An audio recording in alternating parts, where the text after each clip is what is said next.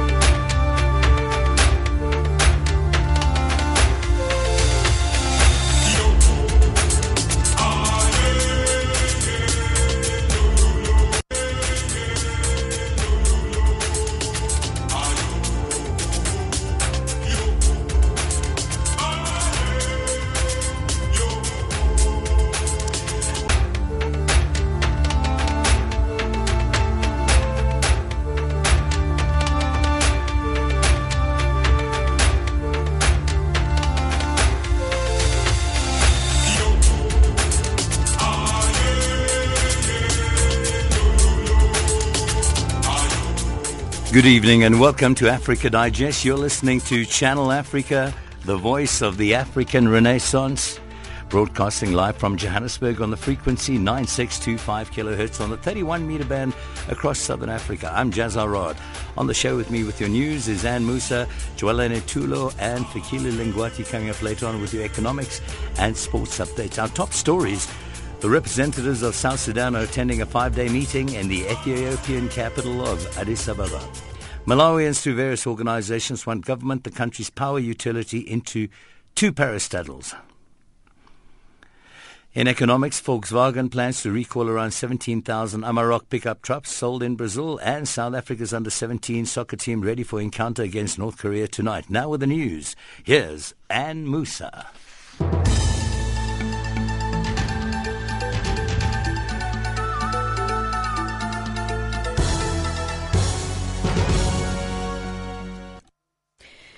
A very good afternoon to you. I'm Anne Musa. Thousands of protesting students gathered outside South Africa's ruling ANC headquarters at Luthuli House in Johannesburg have handed a memorandum of demands to the ANC Secretary General Gwede Mantashe. Mantashe, accompanied by other ANC officials, emerged from the ruling party's offices to meet them. The memorandum was read by SRC heads. This country's future depends on the urgent prioritization of universal access to quality tertiary education. We therefore demand the following. One, the ANC government must immediately release the funds to ensure a 0% fee increase for 2016 without universities imposing austerity measures. Number two, the ANC government must urgently realize free quality higher education. Number three, the ANC government must ensure it provides the resources to immediately end outsourcing of workers at institutions of higher learning.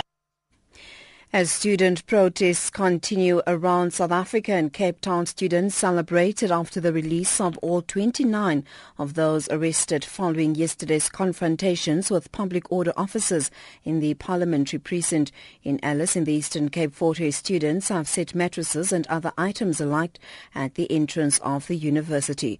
Took students were turned back from their march to the union buildings in the capital, Pretoria. South Africa's President Jacob Zuma has finally addressed the protests protests saying government needs to take proactive steps. The president is to meet student and university leaders tomorrow.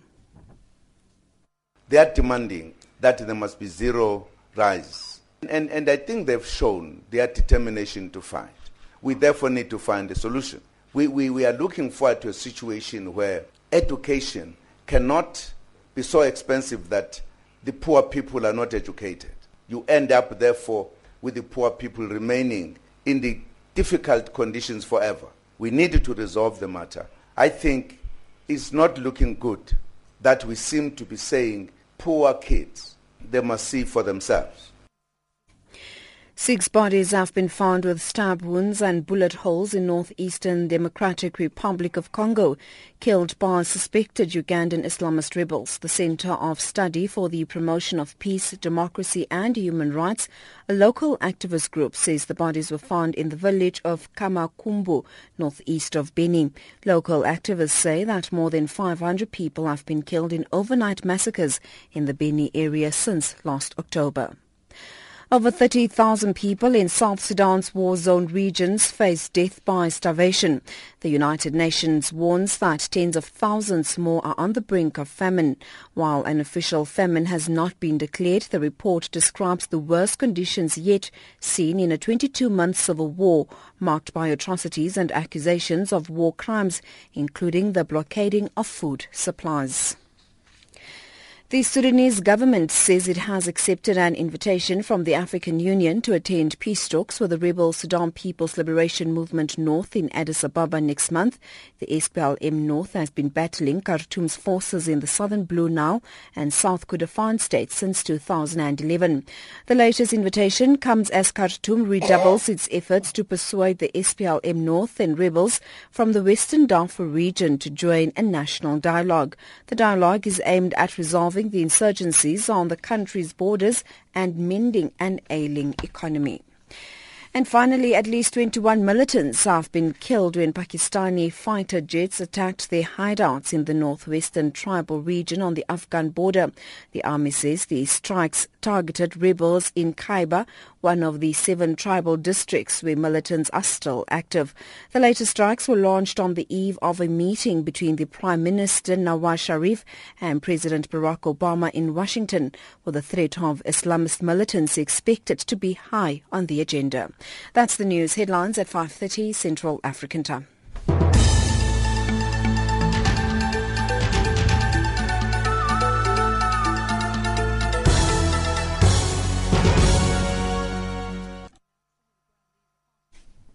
Ten past five, the Central African time, live from the SABC in Johannesburg. This is Channel Africa.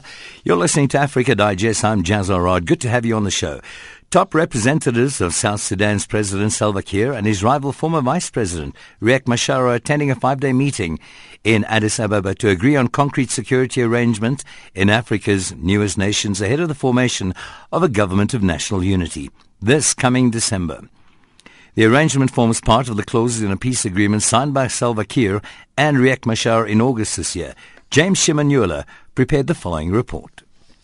Top representatives of President Salva Kiir and his main rival rebel leader Riek Machar are expected to come up with a permanent security arrangement that will create room for the stationing of 3,000 soldiers ahead of the formation of a government of national unity that will see Salva Kiir remain president, with rebel leader Riek Machar becoming the country's vice president. The representatives of the two sides are expected to use the Addis Ababa security arrangement to release a list of 1,500 soldiers that are to be deployed in Juba from each side to take charge of security, replacing more than 10,000 troops which were stationed there on December the 15th, 2013, shortly after President Salva Kiir claimed that Riek Machar, then his deputy, had plotted to topple the Juba government. Riek Machar fled Juba and became rebel leader, and it is only the Regional Trade Bloc or Intergovernmental Authority on Development IGAD that saved the situation by mediating the 21-month conflict resulting in the preparation of a peace agreement. In Juba, plans have been made to remove all government troops from there and place them at a buffer zone set up in a radius of 25 kilometers from Juba. The total number of troops from each side that will be sent to the buffer zone has, however, not been disclosed.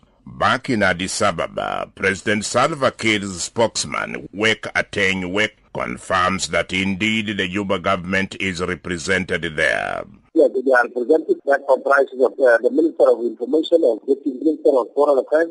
Reflecting on the Addis Ababa security arrangement, rebel leader Riek Machar's spokesman James Gadet Dak said, This is about uh, agreeing on implementation of the security arrangement, which uh, is a provision in the peace agreement which was signed in August. So the two parties are negotiating to agree on the sizes and composition of the joint forces. The Addis Ababa meeting between the two South Sudan rival groups coincide with reports that Ethiopian Prime Minister Haile Mariam Desalegn, in his capacity as chairman of IGAD, has appointed former Botswana President Festus Mogae to head South Sudan Peace Monitoring Commission. Mogae served as president of Botswana from 1998 to 2008 when he stepped down voluntarily. Before Mogae was elected president, he served as chairman of Southern African Development Community SADC Council of Ministers from 1992 to 1996. Mogae is the holder of many honors and awards at the local and regional and international levels. Mogae's presence in South Sudan will help to ensure that the transfer of power from the current government led by President Salva Kiir to the government of national unity comprising the president himself and Riek Machar is done smoothly. Reporting for Channel Africa, this is James Shimanyula. Okay, moving on to Burundi. The government of Burundi has expressed its surprise over the content of the recent communique of the African Union Peace and Security Council on October 17 over the growing insecurity and violence in Burundi as well as increased cases of human rights abuses as the council went up to deciding to impose targeted sanctions against all stakeholders who are impeding the search for a solution in Burundi. The country's cabinet secretary says some of the proposed decisions are unfair as the government remains open to dialogue with all stakeholders as suggested by the Council. From Bujumbura, our correspondent Bernard Bankukira sent us this report. Few days after the African Union Peace and Security Council issued a statement expressing concerns over the growing insecurity and violence, as well as increased cases of human rights abuses, the Burundian government says to be surprised by some of the decisions contained in the statement judged unfair. In a statement read by Philip Nzobonariba, the cabinet secretary and spokesman, he says the government was surprised that the Peace and Security Council of the African Union was quick to draw conclusions about the security situations in Burundi to the point of proposing sanctions. For the government, such conclusions would have been drawn from the real situation in the country that would be jointly given by the government and the experts sent to Burundi since June this year. Regarding the security issue, the government of Burundi is surprised that the Peace and Security Council of the African Union was quick to draw conclusions about the security situation in Burundi to the point of proposing sanctions before the release of the joint report of the government and the experts appointed by the council itself and whose work is underway. Regarding the planned sanctions, the government Parliament asked the Peace and Security Council of the African Union to show greater consistency in as much traumatic situations observed almost everywhere in Africa without prompting the African Union to take such extreme measures. Wisdom would dictate to wait for the release of an unbiased and agreed-on report, especially since such a decision at this particular time may even prove to be against productive as it is likely to radicalize positions with the risk of compromising peace sought. Reacting on the most demanded dialogue among all Burundian stakeholders, Philip Nzobonariba says the government has always been open to it. He appreciates the steps made by the Ugandan facilitation as he announces the intra-Burundian dialogue process which is about to begin. Regarding the continuation of dialogue, the government wishes to recall that it has always been open on this issue. The government constantly reiterated the position while showing goodwill in this direction. It is in this context that the government of Burundi welcomes the work achieved by the Ugandan facilitation, which, thanks to the dialogue initiated under the auspices of President Yoweri Kaguta Museveni, has allowed inclusive elections which were attended by more than 70% of voters and resulting in the establishment of democratically elected institutions. Also in the context of dialogue, the government would like to highlight that a National Commission for Inter-Burundian Dialogue was established and that its members have been appointed based on an inclusive and transparent process possible. This dialogue is open to all citizens, both from inside and from the diaspora. However, the government would like to stress once again that dialogue, no matter how inclusive it may be, will under no circumstance neither hamper the work of justice nor favor impunity. viendra nullement occulter le travail de la justice ni consacrer l'impunité. thanking the Peace and Security Council for having disapproved the May 13th forward coup and all perpetrators of the current violence, Philippines of Nzobonariba urges the African Union to offer full support to the Burundian government so as to have all troublemakers before the law. For this purpose, the government of Burundi would like once again to thank the African Union for condemning the attempted coup of May 13, 2015, and invite its Peace and Security Council to remain consistent with itself and show the same firmness and treatment towards the authors of the failed coup in Burundi like that reserved by the African Union to those responsible in this kind of situation throughout Africa, such as the most recent example of Burkina Faso. The government of Burundi therefore expected the African Union to provide necessary support so that the perpetrators of the attempted coup on the run and living in countries known in Africa or elsewhere shall be extradited and tried. The same expectation applies to the instigators of the insurrection who recruited children into armed violence, an offense that is considered everywhere in the world as a crime against humanity. The government is still waiting for the Peace and Security Council or the African Union support for the perpetrators to be prosecuted, tried and punished as seen elsewhere comme cela se fait ailleurs. The government of Burundi regrets that the recent anti-third term protests became a violent insurgency to be condemned and urges the African Union to put pressure on those who fueled it. on the other hand, the government welcomes the position of the African Union Security Council to condemn the use of armed rebellion and other violence, a position it shares with the government of Burundi. The government nevertheless notes that despite efforts to contain it, the violence initially carried out under the disguise of peace demonstrations has gradually evolved into violent insurgency in some parts of the capital where it is developing into classic terrorism with kidnapping of persons and targeted killings with security forces constituting the prime targets. The African Union is urged here to put sufficient pressure to those who provide weapons, training or funding to these remaining elements of the recent uprising, both national and overseas, to get them stop this dangerous undertaking that could lead in the future to a terrorist nucleus difficult to deal with. As the current crisis is yet to be solved, all efforts for an inclusive dialogue have not borne any positive results. Meanwhile, Burundi government has bowed to the urge of the international community for the resumption of the Ugandan facilitated dialogue. Reports say consultations are still on in the Ugandan capital for the possibility of resuming talks that would involve all political stakeholders. Among the divisive issues includes the venue of the dialogue. The government of Burundi wants it to be organized inside the country, while the opposition and civil society want it to be held in a foreign country. For Channel Africa, this is Bernard Bankukira reporting from Bujumbura.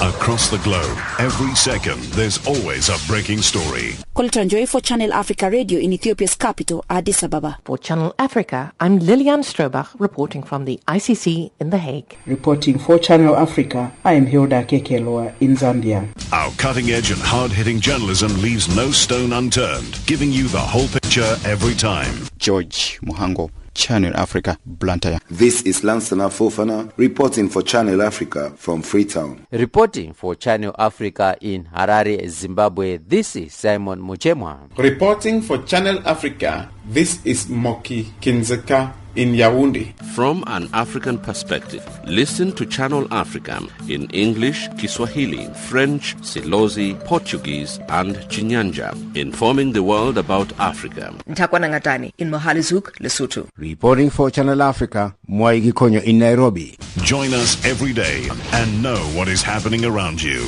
Channel Africa, the voice of the African Renaissance. This is Africa Digest. I'm Jazara, almost 20 minutes after 5 Central African time, live from the City of Gold. Welcome to the show. You've just tuned in. University students here in Johannesburg, South Africa have read out their memorandum of demands to the African National Congress leaders outside of Luthuli House in Johannesburg. A large crowd of students from the Witwatersrand University and the University of Johannesburg marched to the ANC headquarters protesting against a proposed 6% fee hike for 2016. The students, led by an SRC leader, Mcebo Dlamini, insisted that ANC Secretary General Gwede Mantashe come down from a stage to meet with them on the streets of the city. Before handing the referendum, a young student read the referendum to Mantashe. To African National Congress, from students in the 2015 National Movement Towards Free Quality Education. We note that in its 1994 election campaign, the African National Congress promised free quality education for all. We note too that after 22 years of being the ruling party in the government, the ANC has failed to deliver on this critical promise. Instead, we have seen declining state funding of institutions of higher learning in real terms and annual above inflation increases in student fees. Over the same period, universities have outsourced workers. This means that poor students and workers have borne the brunt of the state's failure to adequately fund institutions of higher learning. We, a new generation of students at South African universities, will no longer accept this. This country's future depends on the urgent prioritization of universal access to quality tertiary education. We therefore demand the following. One, the ANC government must immediately release the funds to ensure a 0% fee increase for 2016 without universities imposing austerity measures. Number two, the ANC government must urgently realize free quality higher education. Number three, the ANC government must ensure it provides the resources to immediately end outsourcing of workers at institutions of higher learning. All workers must be insourced. Amanda. That was a young student reading the memorandum to the ANC leadership outside Luthuli House. Moving on to Malawi, Malawians through various organizations want government to split Electricity Supply Corporation of Malawi, ESCOM, and ESCOM into two parastatals by next year to improve power generations and distribution. What this means, therefore, is that a new company to distribute transmit power should be put in place. The unbundling of ESCOM, which has over the years been enjoying the monopoly of power, is currently being undertaken under the power market restructuring. George Mahangu reports from Blantyre. For the authorities, the power market restructuring is a process which entails coming up with a single buyer systems and market operations. The system also includes the redesigning of regulatory process, changes in the Electricity Act of 2004, as well as the establishment of an independent power producer through a public tender procurement process. Lilongwe expects that the process to be completed in 2016 and if there will be any spillover then the process will be completed in the first quarter of 2017. Last month the US government said Malawi will need between 500 and 1000 additional megawatts over the next 5 years to keep up with demand projections. The US government, through the Millennium Challenge Corporation MCC, disclosed that it is investing 350 million US dollars in Malawi over the next 10 years and 150 million US dollars this calendar year alone to increase power generation and improve transmission. The MCC has since said it is helping the government to reform Malawi's power sector to make it more attractive to private investment while helping to strengthen ESCOM and energy regulator MERA. This is in line with what business commentator Frederick Changai has been advocating for. Changai's advocacy was investment in the area of energy. A lot of people like me and other private companies would have done step down transformers all over the country. Then the whole country is electrified. Then look at the supply. And again, what else? What other power supply sources do we have in the country that we can use to generate more capacity for the country? Because like I said, power is everything. Malawi is discovering minerals. In terms of business, S will be concentrating on generating power before selling it to a new sister company as a single buyer, which will take power to end users or consumers. Government has since started hiring consultants and also the refurbishment of Nkula A hydropower section and the hiring of consultants is also underway to study the transmission line and also to look at the substations. Malawi's principal secretary in the Ministry of Natural Resources and Energy, Ben Botolo, said following an international research of power market models conducted by a Spanish firm, government settled for Model 5, which will see ESCOM being split into two companies. Currently, consumers still complain of power blackouts and high tariffs. This is the gospel that we have been hearing for quite a long time after uh, the installation or commissioning of a new transformer or uh, yeah, I can I can just say transformer. Every time we are told uh, electricity will improve, but most of the times what turns out is totally different. And taking the experience that we have had before, I don't think I should have any expectation that things will improve. I don't think so. We'll have we'll have no blackouts as frequent as they were before. Uh, and I'm very sure that would, would come to a stop if we are very, very careful with the equipment. If the equipment is taken care of, we keep the equipment in good shape because if we don't we don't keep the equipment in good shape then we'll, we'll still be talking of blackouts in our country people's life will be something will be uplifted Energy experts locally and internationally say the restructuring system is critical to Malawi as it will also boost private sector participation to increase capacity of power generation, transmission and distribution. South Africans are being urged to take charge of their bone health now. This comes as the global community commemorates World Osteoporosis Day today. This worldwide campaign is marked on October the 22nd each year to raise global awareness of the prevention, diagnosis and treatment of osteoporosis. Teresa Huff is the Chief Executive Officer of the National Osteoporosis Foundation of South Africa. You know, osteoporosis literally means porous bones. So that means that because your bones become porous, mm. it becomes more susceptible to fractures of specifically the spine and the forearm and the more serious one, the hip.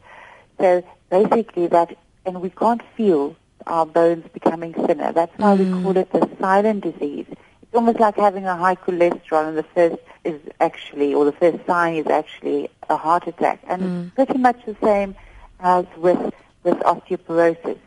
If you want to know how, how prevalent it is in South Africa, mm. we are an aging population. So at this point in time, we only have about 8 million people over the age of 50. If you look at them, probably about 4 million of them will have osteoporosis at this sure. point in time. Now, um, Teresa, does osteoporosis only affect people in their um, old age, or is it something that can happen to anyone really? Actually, it can happen to kids. It can happen in your mid years. Mm. But age is still your biggest risk factor. Yeah. It was actually always thought, and it's a total myth, that it was only old white ladies that got this disease. Yeah. Or, and it was a normal part of aging. It's a total myth. It attacks all race groups. It's one in three women, one in five men. Sure. Kids can have it. And there are various risk factors like high cortisone or chronic cortisone. Mm. If you've already fractured after minor trauma, chronic diseases like malignancies, cancers, anorexia, and specifically teenagers because they want to be thin. Mm. So they cut out all their healthy dairy products because it's apparently fattening for them. So the, most diseases, most chronic diseases out there can in the long run cause, cause osteoporosis, but age still remains one of your biggest risk factors. Mm. And then obviously we're a country where we like alcohol, alcoholics do have a bigger risk if you don't take in enough dairy or calcium, if you don't exercise. So on the one hand, it's, it's an aging thing as well, but on the other hand, like all the other lifestyle. chronic diseases, mm. it's a lifestyle thing. You've mentioned quite a number of things to look out for, and um, of course, uh, for many people, they're probably hearing this for the first time. Do you think, in your view, enough has been done to really um, get the message out there? And what more can be done, in your view? Oh, I, this is my fight. This mm. is the Osteoporosis Foundation's fight, is to get people more aware about this. But you know, this is South Africa. We're a developing country, and there are many other diseases like HIV, mm. AIDS, TB, malnutrition, mal- cancer that take priority over a Cinderella disease like mm. osteoporosis. Mm. And it, because you just, you just cannot see it. You can't mm. see it happening until it's too late and you become bent over you have a hip fracture. Sure.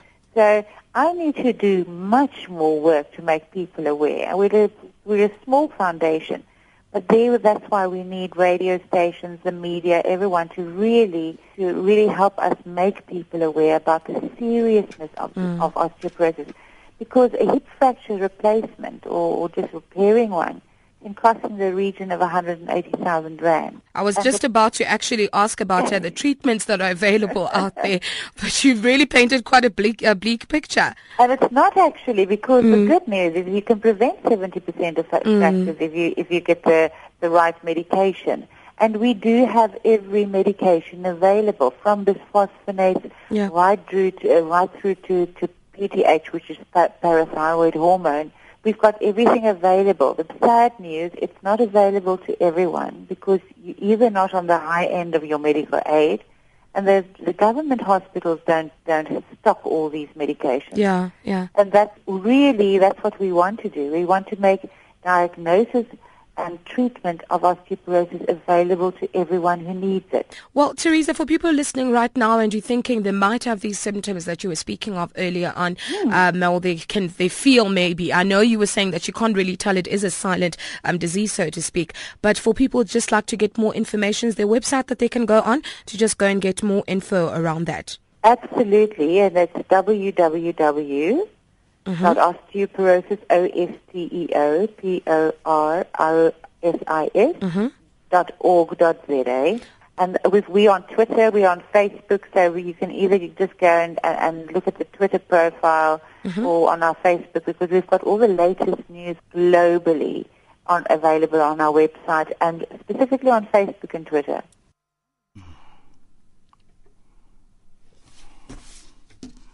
That's Teresa Huff, Chief Executive Officer of the National Osteoporosis Foundation of South Africa, talking to Zikona Miso. Time for the news headline. Here's Ann Musa.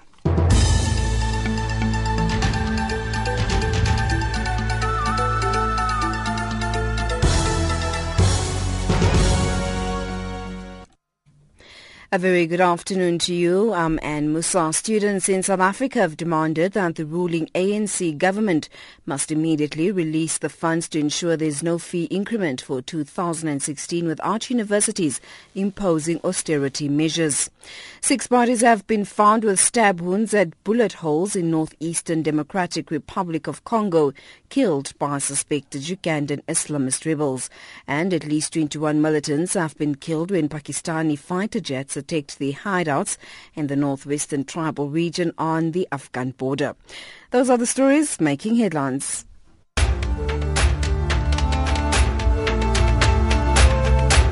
This is Africa Digest.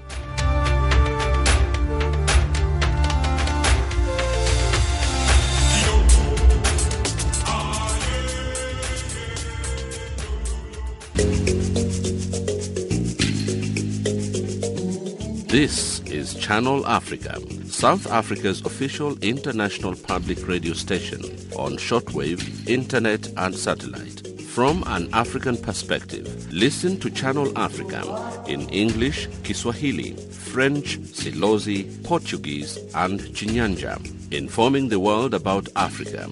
Channel Africa, the voice of the African Renaissance.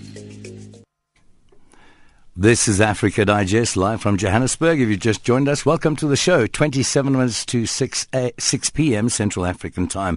At a time when Zimbabwe is battling with an ailing economy, a pledge by United Nations agencies to avail resources towards achieving all these 17 sustainable development goals is sweet news. Zimbabwe is so broke that the country is relying on donor funds for its key programs to be achieved. However, the political will has been blamed for the country's demise. Meanwhile, for any SDG to be achieved in Zimbabwe by 2030, a concerted effort on health is required. Simon Muchemwe reports from Harare. Up to 2015, developing nations such as Zimbabwe were seized with the Millennium Development Goals MDGs, which were officially established following the Millennium Summit of the United Nations in 2000. The MDGs required all countries to unite on agreed goals of poverty alleviation, education, gender equality, and empowerment of women, child maternal health, environment sustainability, reducing HIV and AIDS and communicable diseases, and building a global partnership for development. The MDGs were supposed to be achieved by 2015, but a further process was needed to agree and develop more goals from 2015 to 2030. hence the 17 Sustainable Development Goals. For Zimbabwe, the SDGs can only be achieved if there is an investment boost in the health sector. This was said during the 70th anniversary of the United Nations in Harare this week. Dr. Cheikh Cisse, country director of the United Nations Population Fund, said, You know, this goal, this goal calls for achieving also universal access to sexual and reproductive health and care, reducing global maternal deaths rates, and also ending HIV AIDS as it was called. And they have a target. The target is 2030. As UNFPA, you may know, we are leading also on the sexual reproductive health right, which definitely is one of the strong elements by which we can definitely maintain in life some of the women that are paying a high tribute while delivering birth. And in UNFPA, we believe that no woman should die while giving life. Uh, about your question, instead of going at the highest system level, then let's go at the people-centered approach. And I was, when I was listening to David Okello, looking at our agenda, we should talk to a young girl, let's say 15 years young girl. To that young girl, I think we owe a lot.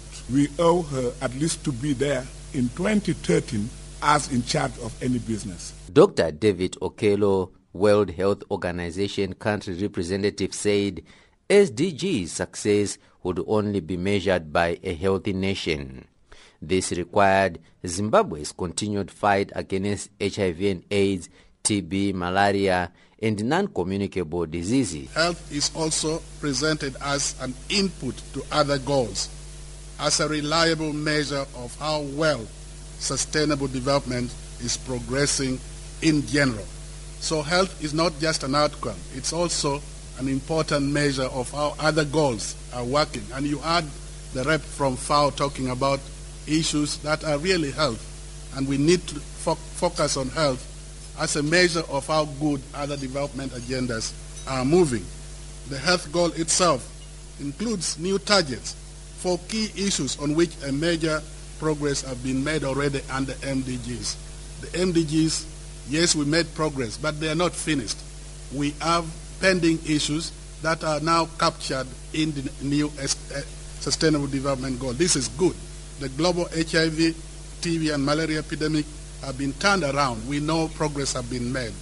Worldwide, child mortality and maternal mortality have dropped greatly. The UN resident coordinator, Bishow Parajuli, emphasized the 17 SDGs are intertwined if got to be pursued at the same time. The adoption of the SDGs mark a historic moment when the global community offers its vision of a better future for nation, nations large and small and for all people of the world. Uh, the 17 goals as presented by my colleagues present here and the Permanent Secretary Dr. Sibanda will form the foundation of the new development agenda designed to set the world on a course of action to end poverty, transform lives, and protect the planet. As you know, the SDG do not stand alone, nor they uh, a simple replacement of the MDGs. Uh, in a great part, they are inspired by the achievements, lesson learned, and unfinished business of the Millennium Development Goal, as was very eloquently uh, elaborated by Dr. Sibanda.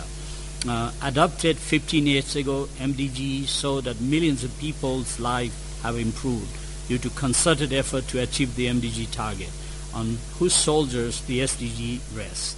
Meanwhile, Zimbabwe pledged to work with all UN agencies in turning around the country's economy by making sure the environment is conducive for success in Zimbabwe. Dr. Desire Sibanda Secretary for Economic Planning and Investment Promotion, said. From uh, our perspective, as articulated by Secretary Sibanda, the Minister of Macroeconomic Planning and the Investment Promotion will be expected to continue to coordinate the rollout of the SDG agenda with the support of key ministries and other stakeholders. Chief Secretary to the Office of the President and Cabinet, Dr. Mishek Sibanda, reiterated the pledge for a political will for the 17 SDGs to be achieved. Reference has already been made by my colleague, UN resident coordinator to the Zimbabwe United Nations Development Framework, ZUNDAF, 2016 to 2020, which we signed a couple of months in this very room. A programming partnership, that is, between the government of Zimbabwe and the United Nations. And already there are indicative, you know, support from many agencies of the UN. And I want to thank, you know, the presenters, presenters from the UN agency. Reporting for Channel Africa in Harare, Zimbabwe, this is Simon Muchemwa. Wine is gaining higher acceptance with consumers as both a social drink and a casual dinner beverage. People would like to know more about wine so they can feel comfortable about their selection among numerous possibilities. Isekwane Wine Tasting Experience is an annual event that will rotate around the townships around South Africa's capital of Pretoria with prospects of growing into other townships within the Gauteng province. This year's event is taking place on the 31st of October at the village in Mamelodi Township. Cindy Mabe from Isekwane Wine Tasting Experience tells us more. I think if you, you're aware of your surroundings and what, what happens, uh, particularly in the South African landscape, when it comes to destination marketing, you know, so that people explore and travel more beyond just going to the villages, etc. It's really about integrating society and the economy. So when we thought about this concept, it was essentially about finding a, a new or innovative way of bringing uh, experiences that you will find in suburbia or more developed economies to the townships. And we had done our research where people were saying, but why are we excluded? Everything else is happening mm. in the larger mm. cities. Mm. We too have an appetite uh, for excellent cuisine. We want uh, the decadence. We want, um, you know, the, the sophistication that we you experience in bigger cities. So when we talk about township economies, there's obviously a market there because disposable income is available. We know that uh, the townships or even the lower income earners are the ones that drive the economy because they are big spenders. Mm. So we thought, okay, let's make this educational, interesting, innovative, and bring opportunities to the township market where they would no- normally be in the peripheral.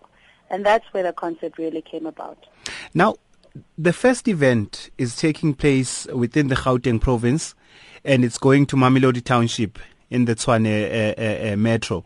Now, one of the novelty ideas is the fact that it's on a rotational basis. How how is this going to work, and and where is the next uh, next festival likely to be taken to? Leander, what we had envisaged is that um, first we will start in Gauteng because this is the hub of uh, the African continent economy and really test it to make sure that whatever we try out here before we replicate it, uh, we've crossed our T's and uh, dotted our, our I's. Mm. Um, so in Mamelodi in itself, I mean, Mamelodi, it's a vast area, Tshwane, uh, and also there's like grades, jazz grades like your maestro, or, um, about Don Laka, mm. about mm. Etc. Mm. that, that hail from there. So already we, we really leveraging on a rich tourism history that hasn't really been tapped into effectively or adequately. So uh, Mamelodi in itself provides uh, a, an untapped market where people are sophisticated, they want to be part of things, they're innovators in their own right, and yet opportunities are not there. Now, before I got into my teetotaler ways, um, I dabbled in a bit of wine, and there was this stereotypical view, you know, there's a preconceived idea of who the consumer is. How is this festival aiming to challenge that? We want to take it away from the consumerism. If you remember uh, from my opening remarks, is that mm. the township enterprises are being uh, revolutionized. It's evolving now. We're now appreciating that there's a core market that is unserviced. There's a core market there that just requires a little bit of education, a little bit of inclusion, uh, where we can say, look, your wine, you don't necessarily just only have to buy it from the shelf without understanding what the, the wine process is all about. You know, what type of vineyard is it? What grape is it? uh, and how do you pair it with your meal? Why is it important that you even have to, to know this kind of information? But most importantly is also creating opportunities for the young people that want to explore uh, different industries outside uh, the normal, you know, uh, conventional kind of uh, vocations. You know, you, you, don't always have to be a lawyer. Yes, we need those. You don't. Um, not everybody can be a doctor. Mm. There are mm. some people who are just wonderful uh, that have green fingers. You know, that can go into winery or farming or agriculture. So we want to just encourage a warm, ambient environment where business or, or networks, together with the uh, township mm. Taverners Association, together mm. with communities, can sit down and say, guys, we want to be part of this thing because it's a global phenomenon. Cindy Mabe from Isikwane Wine Tasting Experience on the line to Luyanda Maome. Time for our economic report. Here's Jwalane Tulu.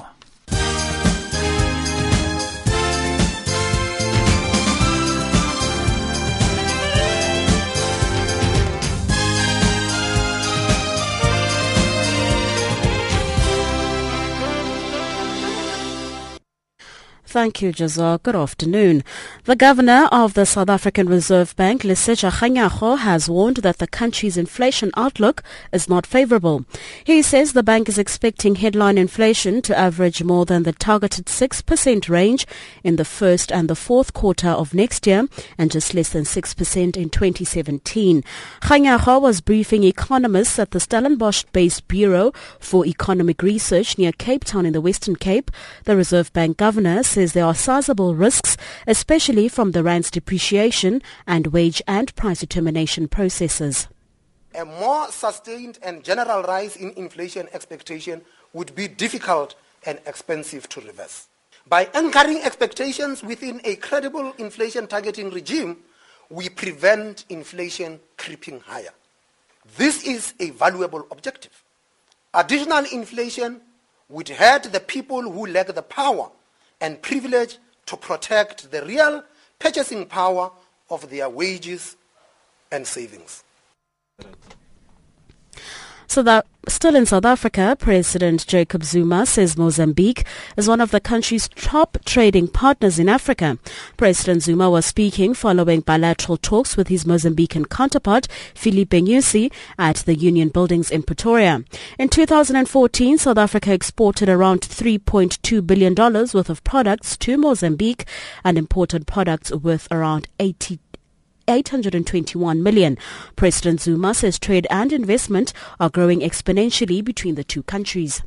And Investment between our nations have grown exponentially over the past decade, showing a 50% increase. To this end, Mozambique has remained one of South Africa's top trading partners on the African continent. In our concerted effort to increase economic cooperation, a business forum has been organized comprising of high-level business delegations from both countries.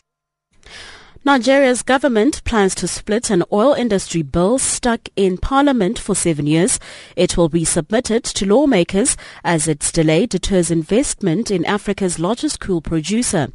Breaking up the petroleum industry bill into smaller laws focused on fiscal and regulatory measures in Nigeria's energy industry would make it easier to pass through parliament. The bill first presented to parliament in 2008 will be resent to lawmakers in the first quarter of 2016. The proposed law has been held up largely by political wrangling and objections by international oil companies, which say the government is demanding too big an increase in its share of revenue. The delays are costing $15 billion a year in lost investments. Volkswagen plans to recall around 17,000 Amarok pickup trucks sold in Brazil to correct software allowing the vehicles to cheat on emissions tests. The recall affects Amaroks with 2-litre diesel engines built in Argentina during model year 2011 and part of 2012. Volkswagen made the announcement in a statement. The company will begin notifying affected owners in the first quarter of 2016 when the software fix is ready. The Brazilian recall is small compared to an estimated 11 million vehicles worldwide that may contain the banned software, allowing them to temporarily reduce toxic emissions during tests, according to Volkswagen. And finally, Ethiopia has launched a tender to buy 1 million tons of optional origin milling wheat with offers due to be submitted on Friday. The tender called for the wheat to be shipped within four months following the purchase date. The tender was being jointly held by Ethiopia's Public Procurement and Property Disposal Service, which was seeking 600,000 tons, and the Ministry of Agriculture that was seeking 405,000 tons. Taking a look at the financial indicators, the US dollar is trading at 13.38 South African rand, at 10.17 Botswana pula, and at 12.06 Zambian kwacha. It is also trading at 0.64 to the British pound and at 0.88 to the euro.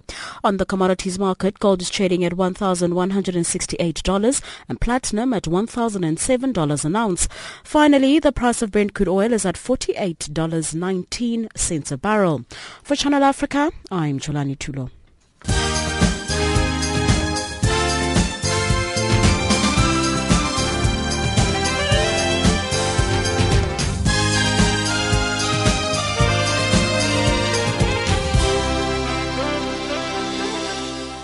Now time for our latest in sport. Here's Fikile Lingwati.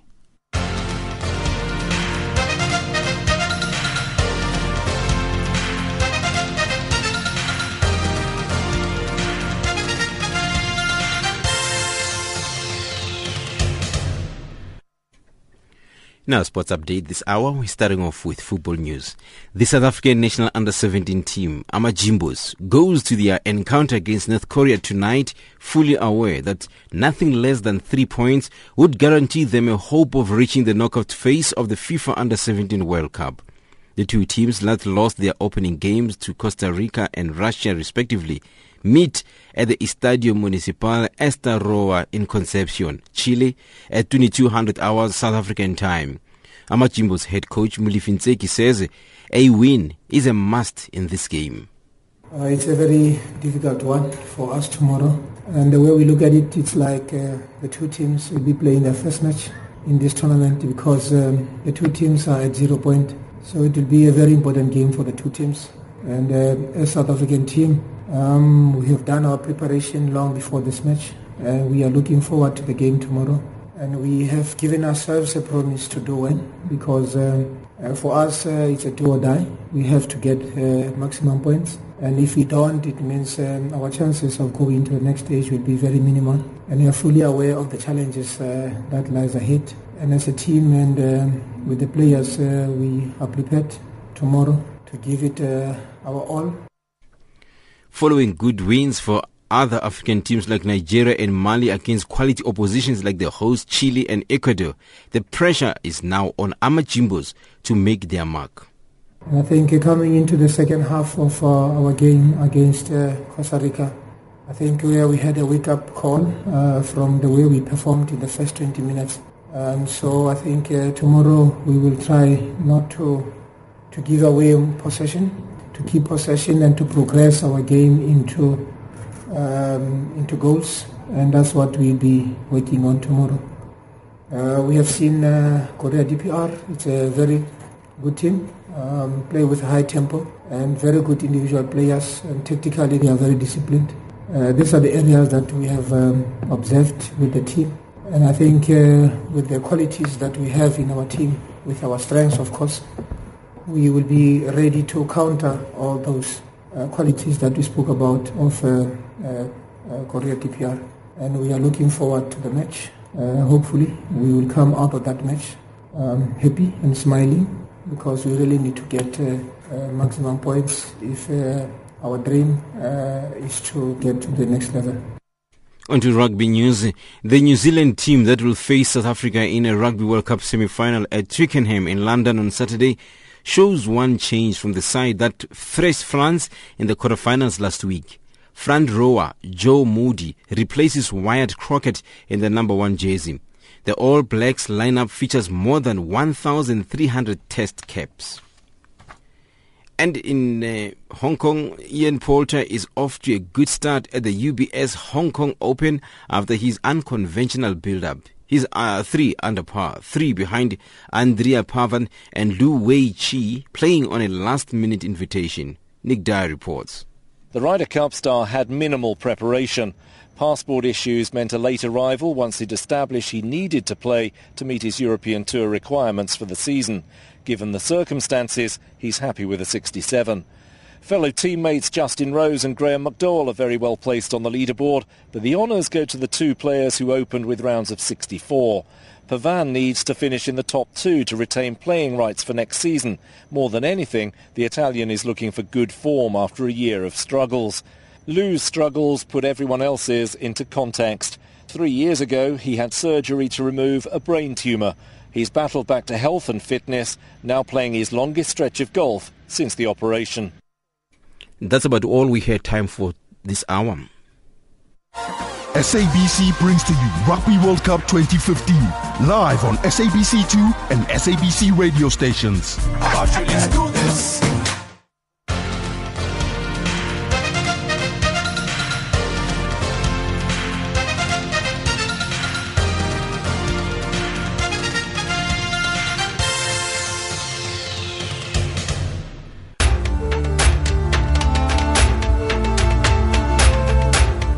This is Africa Digest.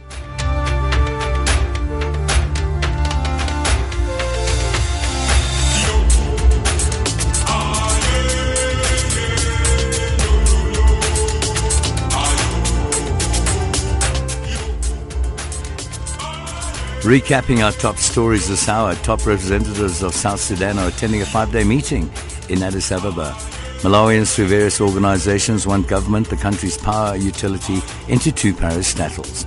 In economics, Volkswagen plans to recall around 17,000 Amarok pickup trucks sold in Brazil.